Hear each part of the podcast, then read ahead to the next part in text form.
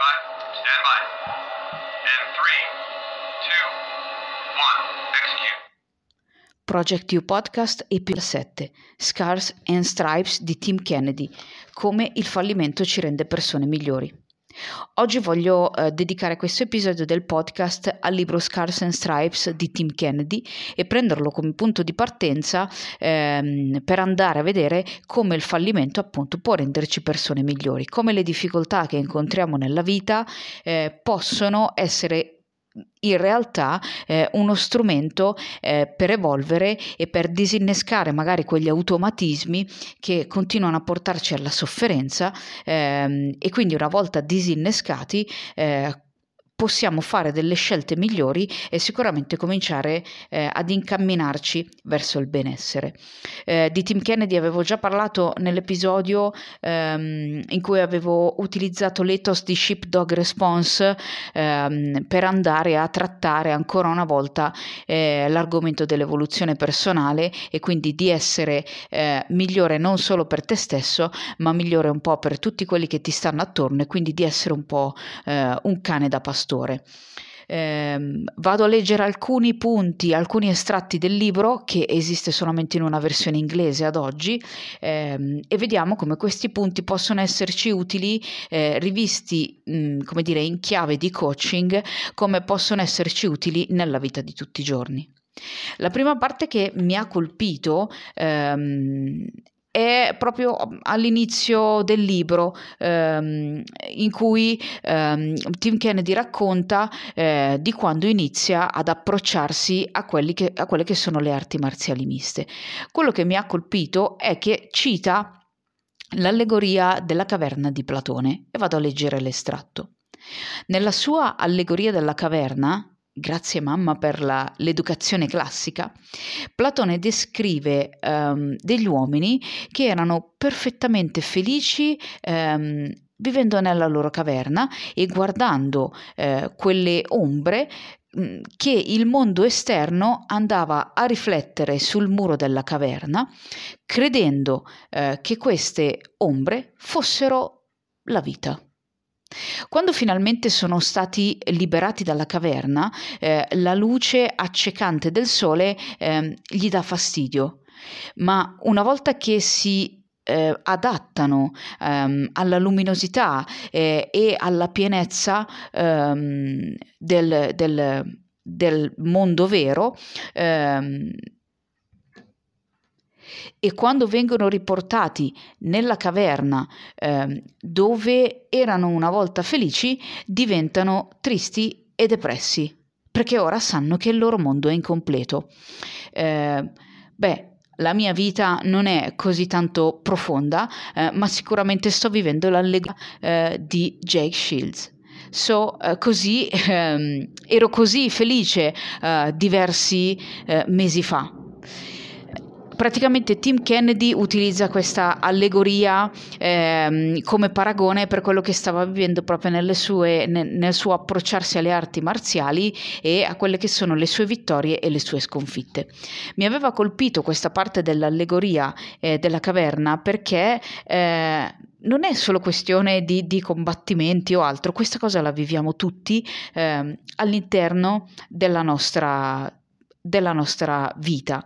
Tutti pensiamo che la nostra realtà sia eh, la realtà universale, quindi che quello che vediamo sia l'unica cosa che esiste, ma in realtà non è così.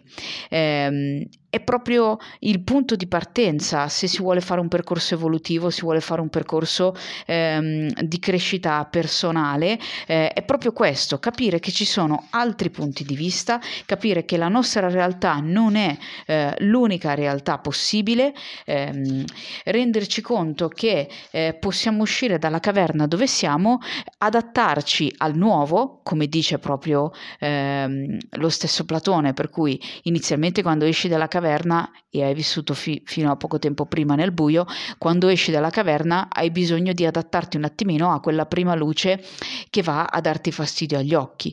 Eh, una volta che usciamo dalla nostra caverna, una volta che usciamo quindi da questi automatismi, da delle risposte condizionate, da quello che siamo soliti fare, eh, abbiamo un attimino di dolore, eh, ma poi riusciamo ad abituarci e cominciamo magari a vedere altri punti di vista, quindi che il mondo non è fatto solo di tutte quelle ombre, ma il mondo sicuramente è fatto di luce e, eh, ed è molto più pieno rispetto a quello che credevamo. Questo è un ottimo punto di partenza, ehm, utile anche in un percorso di coaching, per cui innanzitutto a fronte di una difficoltà o quando si vuole andare a raggiungere un obiettivo, si va a vedere qual è eh, la nostra caverna, quindi dove eh, stiamo continuando a ripetere dei comportamenti che ci stanno eh, facendo vivere continuamente la nostra difficoltà o ci stanno tenendo lontani dal nostro obiettivo. Andando avanti, eh, Tim Kennedy racconta un po' di tutte le sue vicissitudini. Diciamo che nei primi anni della vita eh, era un po', come dire, uno scapestrato. Per cui si trova in una situazione di difficoltà, quindi eh, con dei, delle situazioni lavorative che non gli piacciono, anche dei fallimenti a livello eh, lavorativo ehm, e ehm, delle relazioni che non funzionano. Si trova con eh, una o due addirittura eh, ragazze ehm, incinte, per cui si trova in una situazione per cui eh, vorrebbe davvero farla finita. Quindi Tim Kennedy cosa fa? A un certo punto racconta che Va, va, in mare, va nell'oceano e comincia a nuotare, nuota, nuota, nuota finché si perde, eh, perde l'orientamento. Viene salvato, viene salvato dalla guardia costiera e per lui quello è un momento un po' di eh, epifania, quindi oltre al momento dell'allegoria della caverna, nel momento in cui viene salvato eh, da questa situazione irreale perché lui non si dice di non essersi gettato nell'oceano perché voleva farla finita, semplicemente ha fatto un gesto disperato, proprio senza pensarci. Quindi eh, prima di tutto ci si rende conto che si vive in una caverna e la nostra realtà sono solamente delle ombre e poi eh, si viene, come dire, eh, salvati a volte da comportamenti che no, non stanno né in cielo né in terra. Dopo tutto questo episodio lui ehm, scrive a riguardo. Mi racconto di essere fortunato, ma poi ci penso un po' di più. Non sono vivo perché sono fortunato, sono vivo per tre ragioni. Primo, una donna ha prestato attenzione a quello che le stava succedendo attorno e quando le cose non sembravano andare per il verso giusto ha chiamato la guardia costiera senza esitazione. Secondo, la Guardia Costiera in, ha in, immediatamente iniziato a cercare e sono andati avanti a cercare per più di un'ora. Terzo, e la cosa più importante, non ho mai smesso di nuotare. Tutti hanno fatto qualcosa e eh, il risultato è cambiato. Anch'io devo fare lo, ho bisogno di fare lo stesso. Sono vivo, ho un futuro e ho bisogno di farci qualcosa con questo futuro. Una settimana dopo ricevo la chiamata dal, eh, dall'esercito. È molto interessante, anche questo richiama un po' quello che poi Tim Kennedy eh, va a, a, spiegare nel suo Shipdog Response e lo vedremo più avanti nel podcast. Um, a volte um, siamo sopraffatti da quello che ci succede, siamo stanchi e vorremmo mollare, ma come in questo caso Tim Kennedy non ha mai smesso di nuotare. E lo stesso possiamo fare anche noi, stiamo vivendo una difficoltà o quello che vorremmo le- realizzare è lontanissimo, eh, ci sentiamo davvero ancora una volta sopraffatti, siamo stanchi, prendiamo delle decisioni eh, che possono non avere eh, un senso a volte basta solo continuare a nuotare eh, ed è interessante come um, tutto, tutto, il fatto che Tim Kennedy sia ancora vivo è un insieme di cose e lui parte da questo insieme di cose eh, per, come dire, riscrivere eh, i capitoli successivi della sua vita. Quindi lui dice che è vivo per tre motivi. Eh, una persona che si è accorto che qualcosa non andava, la guardia costiera che l'ha cercato lui che non ha mai smesso di nuotare. A volte è proprio così, a volte abbiamo solo bisogno di non smettere di, di nuotare, prestare un po' attenzione a quello che ci circonda e quando è necessario andare poi ehm, a chiedere aiuto. È molto interessante che Tim Kennedy abbia osservato queste tre ragioni e fondamentalmente abbia poi iniziato a metterle in pratica nella sua vita. Questo, come dicevo, lo richiama in Sheepdog Response eh, ed è un po' quello che succede anche all'interno di un percorso di crescita personale. Quello che vedi e che vivi e che ti aiuta, vai poi a ripeterlo ehm, nella tua quotidianità. Quindi a volte basta solo eh, continuare a nuotare, a volte basta solo con- guardarsi attorno e vedere quando le cose non stanno funzionando nella ma- maniera migliore e a volte non bisogna perdere la fede, ma non la fede intesa come fede religiosa, la fede è semplicemente intesa come fiducia che qualcuno eh, o che la situazione possa volgere a nostro favore, come questa guardia costiera che ha cercato Tim Kennedy eh, per tutto questo tempo. La storia poi va avanti, lui racconta tutto quello che gli succede, insomma l'arruolamento, eh, tutte le varie avventure, ehm, racconta eh, delle arti marziali miste, ehm, racconta eh, le vittorie, le sconfitte, racconta la sua vita personale, le, la relazione, insomma come se la cava eh, con, con, i figli, eccetera. E arriviamo poi a, a al capitolo ehm, in cui Tim è in una missione in cui deve portare eh, dei viveri ehm, da un punto all'altro ehm, in Afghanistan e ehm, insomma la situazione si fa abbastanza, eh, si fa abbastanza difficile. Ehm, è importante il, la consapevolezza che eh, descrive Tim Kennedy in questo punto um, devo dare un'occhiata alla missione, devo guardarci dentro alla missione, dice. Uh, ci ho pensato tutta la notte mentre tenevo questa piccola bambina. C'è un um, pattern ricorrente uh, nella mia vita e non mi piace. Non è che scappo dai miei problemi, ma sicuramente neanche li risolvo ho sempre trovato una strada attorno a quello che mi spaventava, che mi faceva soffrire o che mi faceva arrabbiare. È lo stesso meccanismo eh, poco sano eh, che ho sempre utilizzato sin da quando Jared è morto. Eh, problemi ehm, da vigile del fuoco? Perfetto, non c'è nessun problema, diventerò un poliziotto. Eh, ho mandato al diavolo eh, le mie possibilità di diventare un poliziotto eh, perché eh, ho sparato delle, delle, dei proiettili di vernice a un ragazzino? Perfetto, eh, andrò a fare il soldato.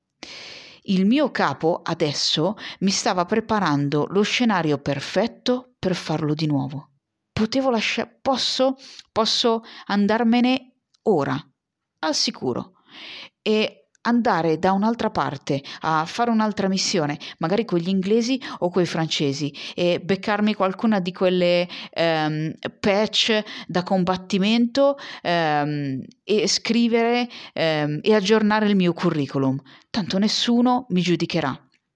Il mio capo mi sta dicendo letteralmente che vuole che io torni indietro, non vuole che io torni in quella vallata. Ho una paura infernale. Non riesco a togliermi di dosso la notte in Iraq quando John McPhee um, mi ha fatto combattere con tutto il resto della squadra eh, solo perché ho parlato troppo. Gli ho risposto ho detto di aver capito eh, che il team può fare qualsiasi cosa e, e l'individuo è debole ma ho anche pensato che alla fine ho picchiato otto di loro e, e che se anche loro, e, e, anche se loro mi hanno picchiato, nessuno di loro valeva tanto quanto me. Um, ho lasciato, um, ho, ho cercato di proteggere il mio ego dall'umiliazione ho ignorato la realtà ehm, che nessun uomo, ehm, co- me compreso, è chissà quale problema. Eh, poi lui va avanti a raccontare eh, il resto della missione, quello che vuole che il capo faccia e quale decisione prende. Eh, magari è un po' difficile contestualizzare i vari pezzi, ma quello che a me interessa non è tanto la storia, non è tanto capire che cosa significa che eh, perché ha risposto ha dovuto eh, fare pugni col team, non è questo il punto. Poi se vi interessa sicuramente leggervi il libro, eh, ripeto, in inglese eh, è molto molto interessante, ma sono sono solo spunti per andare a vedere come anche noi nella vita di tutti i giorni facciamo più o meno le stesse cose poi le possiamo declinare al lavoro, in famiglia, ovunque vogliamo. Il punto è che qua dice Tim che si è accorto che fa sempre la stessa cosa. C'è un problema? Non è che scappa dal problema, va alla fine, neanche lo va a risolvere scuse, procrastinazione, eh, cerca di proteggere l'ego, eh, eh, deve combattere con il resto del suo team solamente per delle sciocchezze che ha detto eh, e lui si difende dicendo che alla fine nessuno di loro vale tanto quanto vale lui. Quante volte anche noi eh, ci troviamo degli alibi, ci troviamo delle scuse, ehm, accusiamo gli altri? Quante volte ok, non stiamo scappando da un problema, ma non lo stiamo neanche affrontando. Ci sono delle emozioni sotto alle scuse, ci sono delle emozioni sotto la procrastinazione. Il punto è andare a capire che cosa stai vivendo quando tendi a procrastinare, che cosa stai vivendo sotto magari quella rabbia lì eh, che utilizzi per proteggere il tuo ego, che cosa stai andando a vivere, quale paura. Tim Kennedy qua lo dice, neanche lui voleva tornarci nella valle, lui la paura ce l'aveva. Quindi questa paura lo stava per spingere a ripetere, a prendere ancora la stessa strada che ha sempre preso preso in tutti gli episodi precedenti e di episodi analoghi ne racconta diversi. E lo facciamo, lo facciamo tutti, eh, abbiamo il nostro meccanismo, non ci accorgiamo di averlo eh, e continuiamo eh, a ripeterlo e ci chiediamo come mai le cose non cambiano. Ci mettiamo una maschera e ripetiamo lo stesso copione e speriamo che i risultati cambiano e non succede. Non succede finché non prendiamo queste piccole consapevolezze come questa, in questo caso di Tim Kennedy, che dice il mio capo addirittura mi, mi rimandava indietro e andavo a fare qualche bella missione con i francesi, con gli inglesi, mi davano le patch e, e il mio curriculum si aggiornava.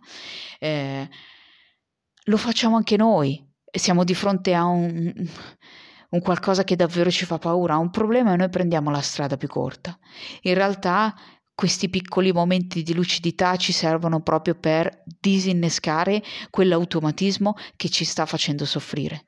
Certo, ammettere che stiamo facendo qualcosa non dico, non dico stupido eh, per voler giudicare, ma stupido perché non ci fa star bene eh, e per bene intendo proprio un benessere a 370 gra- 360 gradi, no non sto bene, faccio una cosa che mi, pia- che mi dà una gratificazione immediata, no è un benessere totale. A volte prendiamo queste strade perché sono le più conosciute, a volte preferiamo... Ehm, un dolore conosciuto a una paura sconosciuta, ma quando ci capitano questi momenti di lucidità è bene coglierli eh, ed è quello che succede anche poi in un percorso ehm, di, eh, di, coaching eh, o di counseling o qualsiasi altro percorso di, di evoluzione volete andare poi eh, a prendere, eh, è questo quello che succede.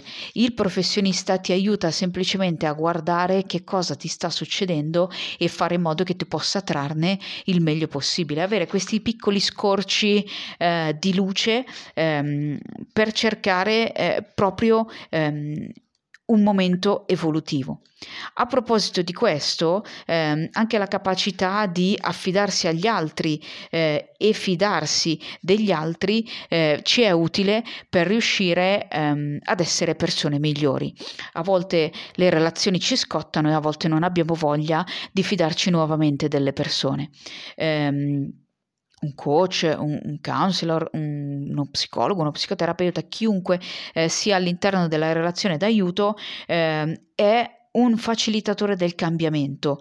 Eh, e il suo scopo è andare a instaurare un rapporto di fiducia con la persona eh, in modo tale eh, da poterlo guidare appunto ehm, in questo percorso che fa paura eh, di risoluzione delle proprie difficoltà o dell'arrivo ad un obiettivo.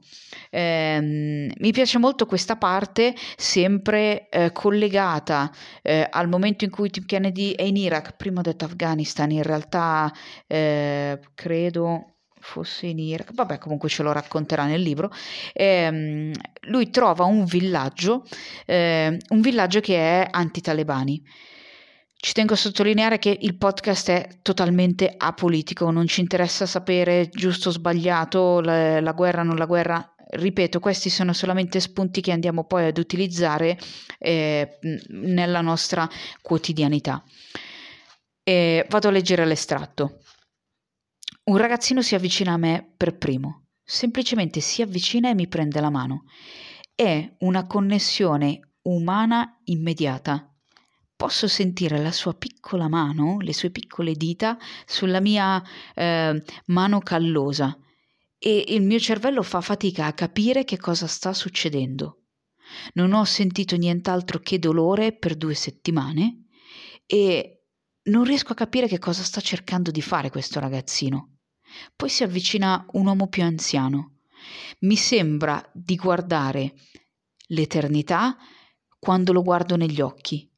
Non so se ha 110 anni, eh, se è immortale, eh, so che è un vecchio uomo. Sembra così fragile, ma oltre alla sua forma fisica posso vedere nei suoi occhi eh, che combatterebbe fino alla morte per questo ragazzino per la sua famiglia, per il suo villaggio. Si ferma per un momento e mi guarda. Credo che mi abbia, credo che guardandomi abbia visto un uomo spezzato. Credo che un uomo che ha speso uh, un secolo in un posto come questo sappia fin troppo bene com'è un giovane uomo affetto da shell shock, che è un disturbo da stress post-traumatico. Ehm, avrà visto queste facce per 70 anni, che fossero i russi, che fossero gli inglesi o che fossero i suoi stessi compaesani. I miei genitori mi hanno sempre detto che c'è una linea chiara che distingue quello che è giusto da quello che è sbagliato. Le brave persone ehm, tengono la posizione e combattono per quello che credono essere giusto.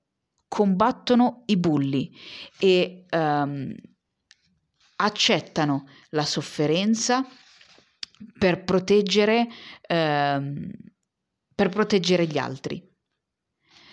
Questo vecchio uomo avvolge le sue braccia attorno a me, mi abbraccia. Non ti dirò che mi sono sciolto, sono ancora quello che sono e mm, sono ancora un po' diffidente con gli sconosciuti, ma per qualche ragione mi fido di quest'uomo. Mentre mi tiene in questo abbraccio così tanti strati di odio e di rabbia che ho costruito nelle ultime due settimane iniziano a sciogliersi. La rabbia e i pesi che mi hanno dato fastidio, che mi hanno scosso, si dissolvono. Inizio a piangere e questo mi sciocca. Non sapevo quanto avessi imbottigliato dentro di me, ma una volta che la diga si è aperta, non si ferma più. Mentre le lacrime scendono sulle mie guance, delle ragazze portano ehm, dei contenitori d'acqua eh, e ci lavano le facce e ci lavano le mani. Siamo disgustosi, siamo coperti di sporco, eh, di olio di pistole, eh, di sangue, ehm, ma loro continuano sempre più gentilmente a togliere questi strati di sporco. Dopodiché l'uomo ci porta eh, delle ciotole eh, piene di eh, noccioline, ehm, mirtilli eh, e melograno. Sono così amichevoli. Le ragazze ci baciano sulle guance. non c'era niente di sessuale o forzato. Era come se tu stessi camminando eh, all'interno di una famiglia, eh, di una riunione di famiglia italiana o in una festa messicana. Semplicemente loro volevano darci gioia. Sono completamente sopraffatto. Ma perché sono così gentili? Io non ho niente da dargli. Non mi resta più niente. Non mi merito tutta questa attenzione. Vorrei dirgli tutto quello che mi è successo vorrei dirgli tutte le cose terribili che ho, fatte, che ho fatto. Ma quando guardo quel vecchio uomo, penso che non mi giudicherebbe se anche gliele raccontassi. Anzi, credo che lui e l'intero villaggio mi darebbero ancora più affetto. Il racconto poi va avanti, è uno dei, delle, dei punti secondo me più toccanti, eh, perché racconta proprio di che cosa succede quando sei davvero sopraffatto, quando non ce la fai più, quando ti rendi conto di aver fatto tante scelte discutibili eh, quando non fai altro che nascondere quello che sei dietro alla rabbia, dietro, eh, dietro all'aggressività e neanche te ne accorgi. Tim Kennedy qua lo dice, non mi ero neanche accorto di tutto quello che tenevo imbottigliato.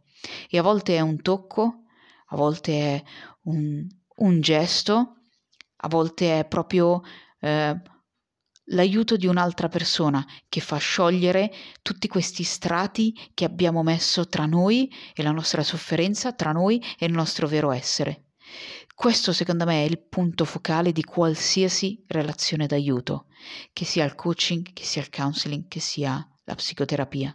Questo è il punto, è il contatto con un altro essere umano, è il contatto con qualcuno che vuole darti qualcosa benché tu ti senti di non avere nient'altro da dare. Tim Kennedy non aveva niente da dare a queste persone. Queste persone semplicemente volevano portargli un pochino di sollievo. La squadra di Tim Kennedy non aveva combattuto in quel villaggio, stavano solo attraversando il villaggio per tornare indietro loro trovano qualcosa che non avevano trovato nelle ultime due settimane. Loro trovano accoglienza, trovano affetto, trovano gesti gentili, trovano aiuto, trovano cibo, trovano acqua e quant'altro. ecco che cosa succede all'interno di una relazione d'aiuto. Indipendentemente da quello che hai fatto, indipendentemente da davvero eh, quella rabbia, quegli strati che metti per proteggerti, eh, il, il, professionista è lì per guardarti negli occhi e vedere eh, che sei uno di, quei, di quegli uomini uh, shell shocked, eh, scioccati. Il bello è che spesso, non dico sempre perché questo non lo posso sapere, spesso tutti questi professionisti nella relazione d'aiuto in realtà ci sono già passati e mi piace proprio questa cosa di questo vecchio uomo che dice che magari è un immortale, che ne so, lui ha già visto eh, queste cose, ha già visto la guerra, ha già visto la sofferenza, eppure continua a portare o a cercare di portare gioia, aiuto, conforto. Questo succede. Succede a volte che chi sceglie poi di addentrarsi eh, all'interno della relazione d'aiuto come professione probabilmente abbia già vissuto qualcosa ci abbia lavorato un po' su e abbia scelto di guardare gli altri negli occhi e aiutarli a superare quello che um, loro stessi um, hanno, hanno, già vissuto. È proprio un contatto eh, umano, come dice Tim Kennedy quando eh, il ragazzino gli prende la mano. È un momento, da, cioè questo è appunto secondo me uno dei punti migliori eh, del libro, proprio perché va a toccare ehm, l'umanità e l'umanità è, è, come dire, è proprio ehm, universale. Andando avanti, Tim Kennedy continua a raccontare tutto quello che fa nella, nella vita, tutte le varie esperienze, quando ehm, poi si occupa di andare a smantellare le organizzazioni che trafficano esseri umani, eh, quando è una missione, alla missione che portava fuori le persone dall'Afghanistan nel momento in cui veniva di nuovo preso dai talebani, questa è storia recente, ehm, e eh, racconta, giustamente quasi alla fine del libro, di quella sua Shipdog Response ehm, e dice ho iniziato Shipdog Response perché sono terribile nell'avere a che fare con le situazioni in cui mi sento senza aiuto e mi ci sono senti- sentito diverse volte nella vita.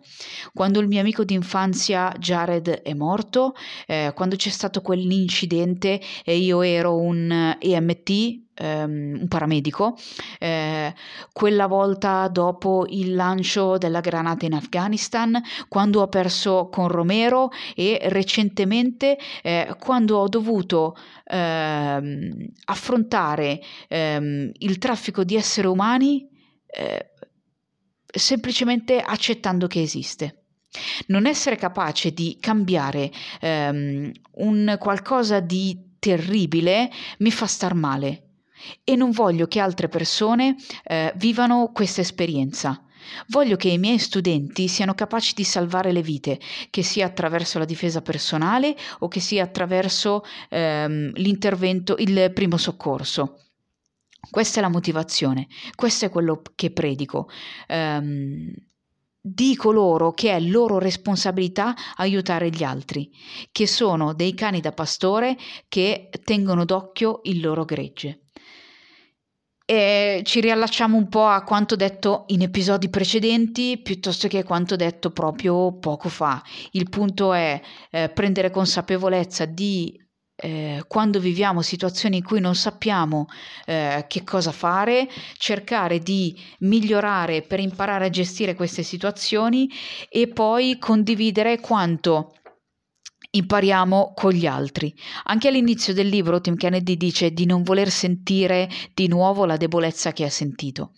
Debolezza non inteso come debolezza fisica o chissà che, chissà che cosa, Debo- proprio questo concetto di helplessness, cioè eh, non, non, non, sapere che cosa fare, essere proprio uh, disarmati, trovarci di fronte ai nostri limiti. Ed è questo il momento eh, migliore, vedi i tuoi limiti, accetti la realtà, di questo ne abbiamo parlato anche eh, l'episodio scorso quando eh, le cose sono esattamente come devono essere, accetti la realtà, respiri, osservi e prendi la tua decisione, inizia a migliorare. Quando non vuoi sentire di nuovo quell'incapacità di agire, fai qualcosa per non sentire più quell'incapacità di reagire. Il coaching ci aiuta su questo eh, grazie a infinite tecniche e eh, tattiche tattiche e strategie di PNL, per ogni, per ogni cosa c'è un come. Il più è avere chiaro quel momento in cui ti senti eh, bloccato, ti senti incapace,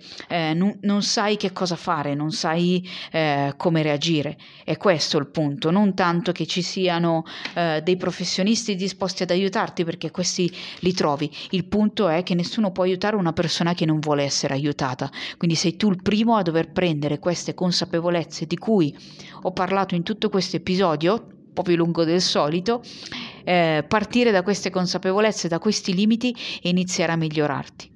Leggo l'ultimo estratto che è um, quasi praticamente alla fine del libro, una sorta di spoiler, quindi se, se, inter- se lo vuoi leggere e non ti interessa, proprio questo è preso dal la penultima pagina, non vuoi sapere questa cosa, niente, interrompi il podcast e, e va bene così, altrimenti eh, vado a leggere mm, l'ultima parte che eh, riassume proprio ehm, tutto il concetto del libro e tutto il concetto di questo episodio del podcast. Essere um, cacciato fuori da um, dalle forze dell'ordine eh, mi ha fatto arrivare ehm, a vedere le mie mancanze. Non ho fallito perché la vita è ingiusta. Ho fallito perché ero un coglione che ha preso delle decisioni pessime.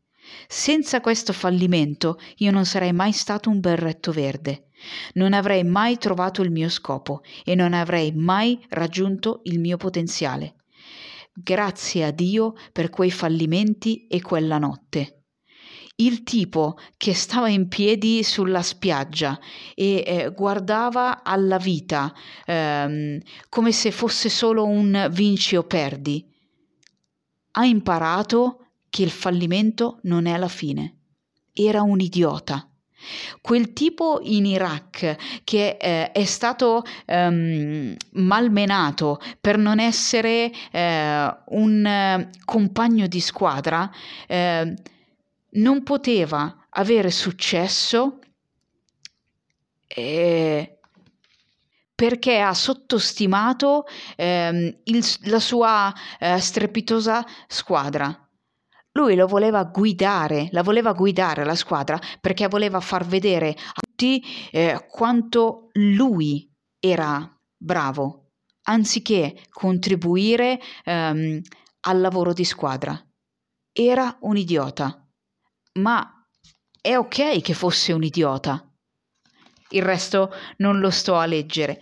Il punto è proprio questo, è che, come detto nello scorso episodio, le cose sono esattamente come devono essere. Siamo stati degli idioti nel passato, probabilmente lo siamo un po' ancora adesso e probabilmente lo saremo anche nel futuro.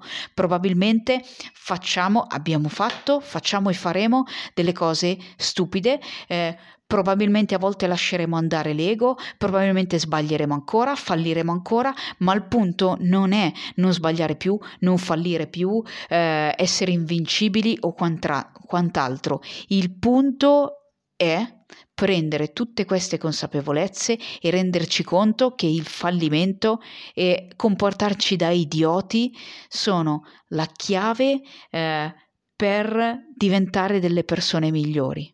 E questo è il punto.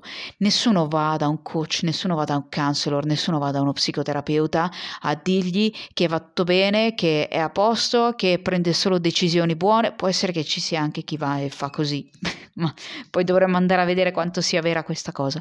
Eh, il punto è che il passo lo fai quando guardi in faccia tutti questi fallimenti e ti rendi conto che è davvero il momento non di scappare, ma di affrontare le tue paure, i tuoi, i tuoi demoni, le tue emozioni e di cominciare a gestirle, cominciare a sviluppare pensiero creativo, cominciare a sviluppare un pensiero divergente, cominciare a metterti volontariamente in difficoltà in situazioni di stress per imparare a, gen- a gestire questo stress.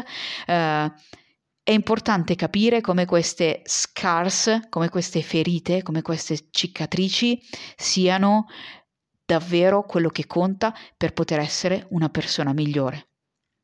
Se qualcosa ti è piaciuto, se qualcosa ti ha fatto riflettere, se qualcosa es- ti è stato utile o può essere utile a qualcun altro, condividi il podcast, seguimi sui social, Project U um, Italy, sia su Facebook che su Instagram.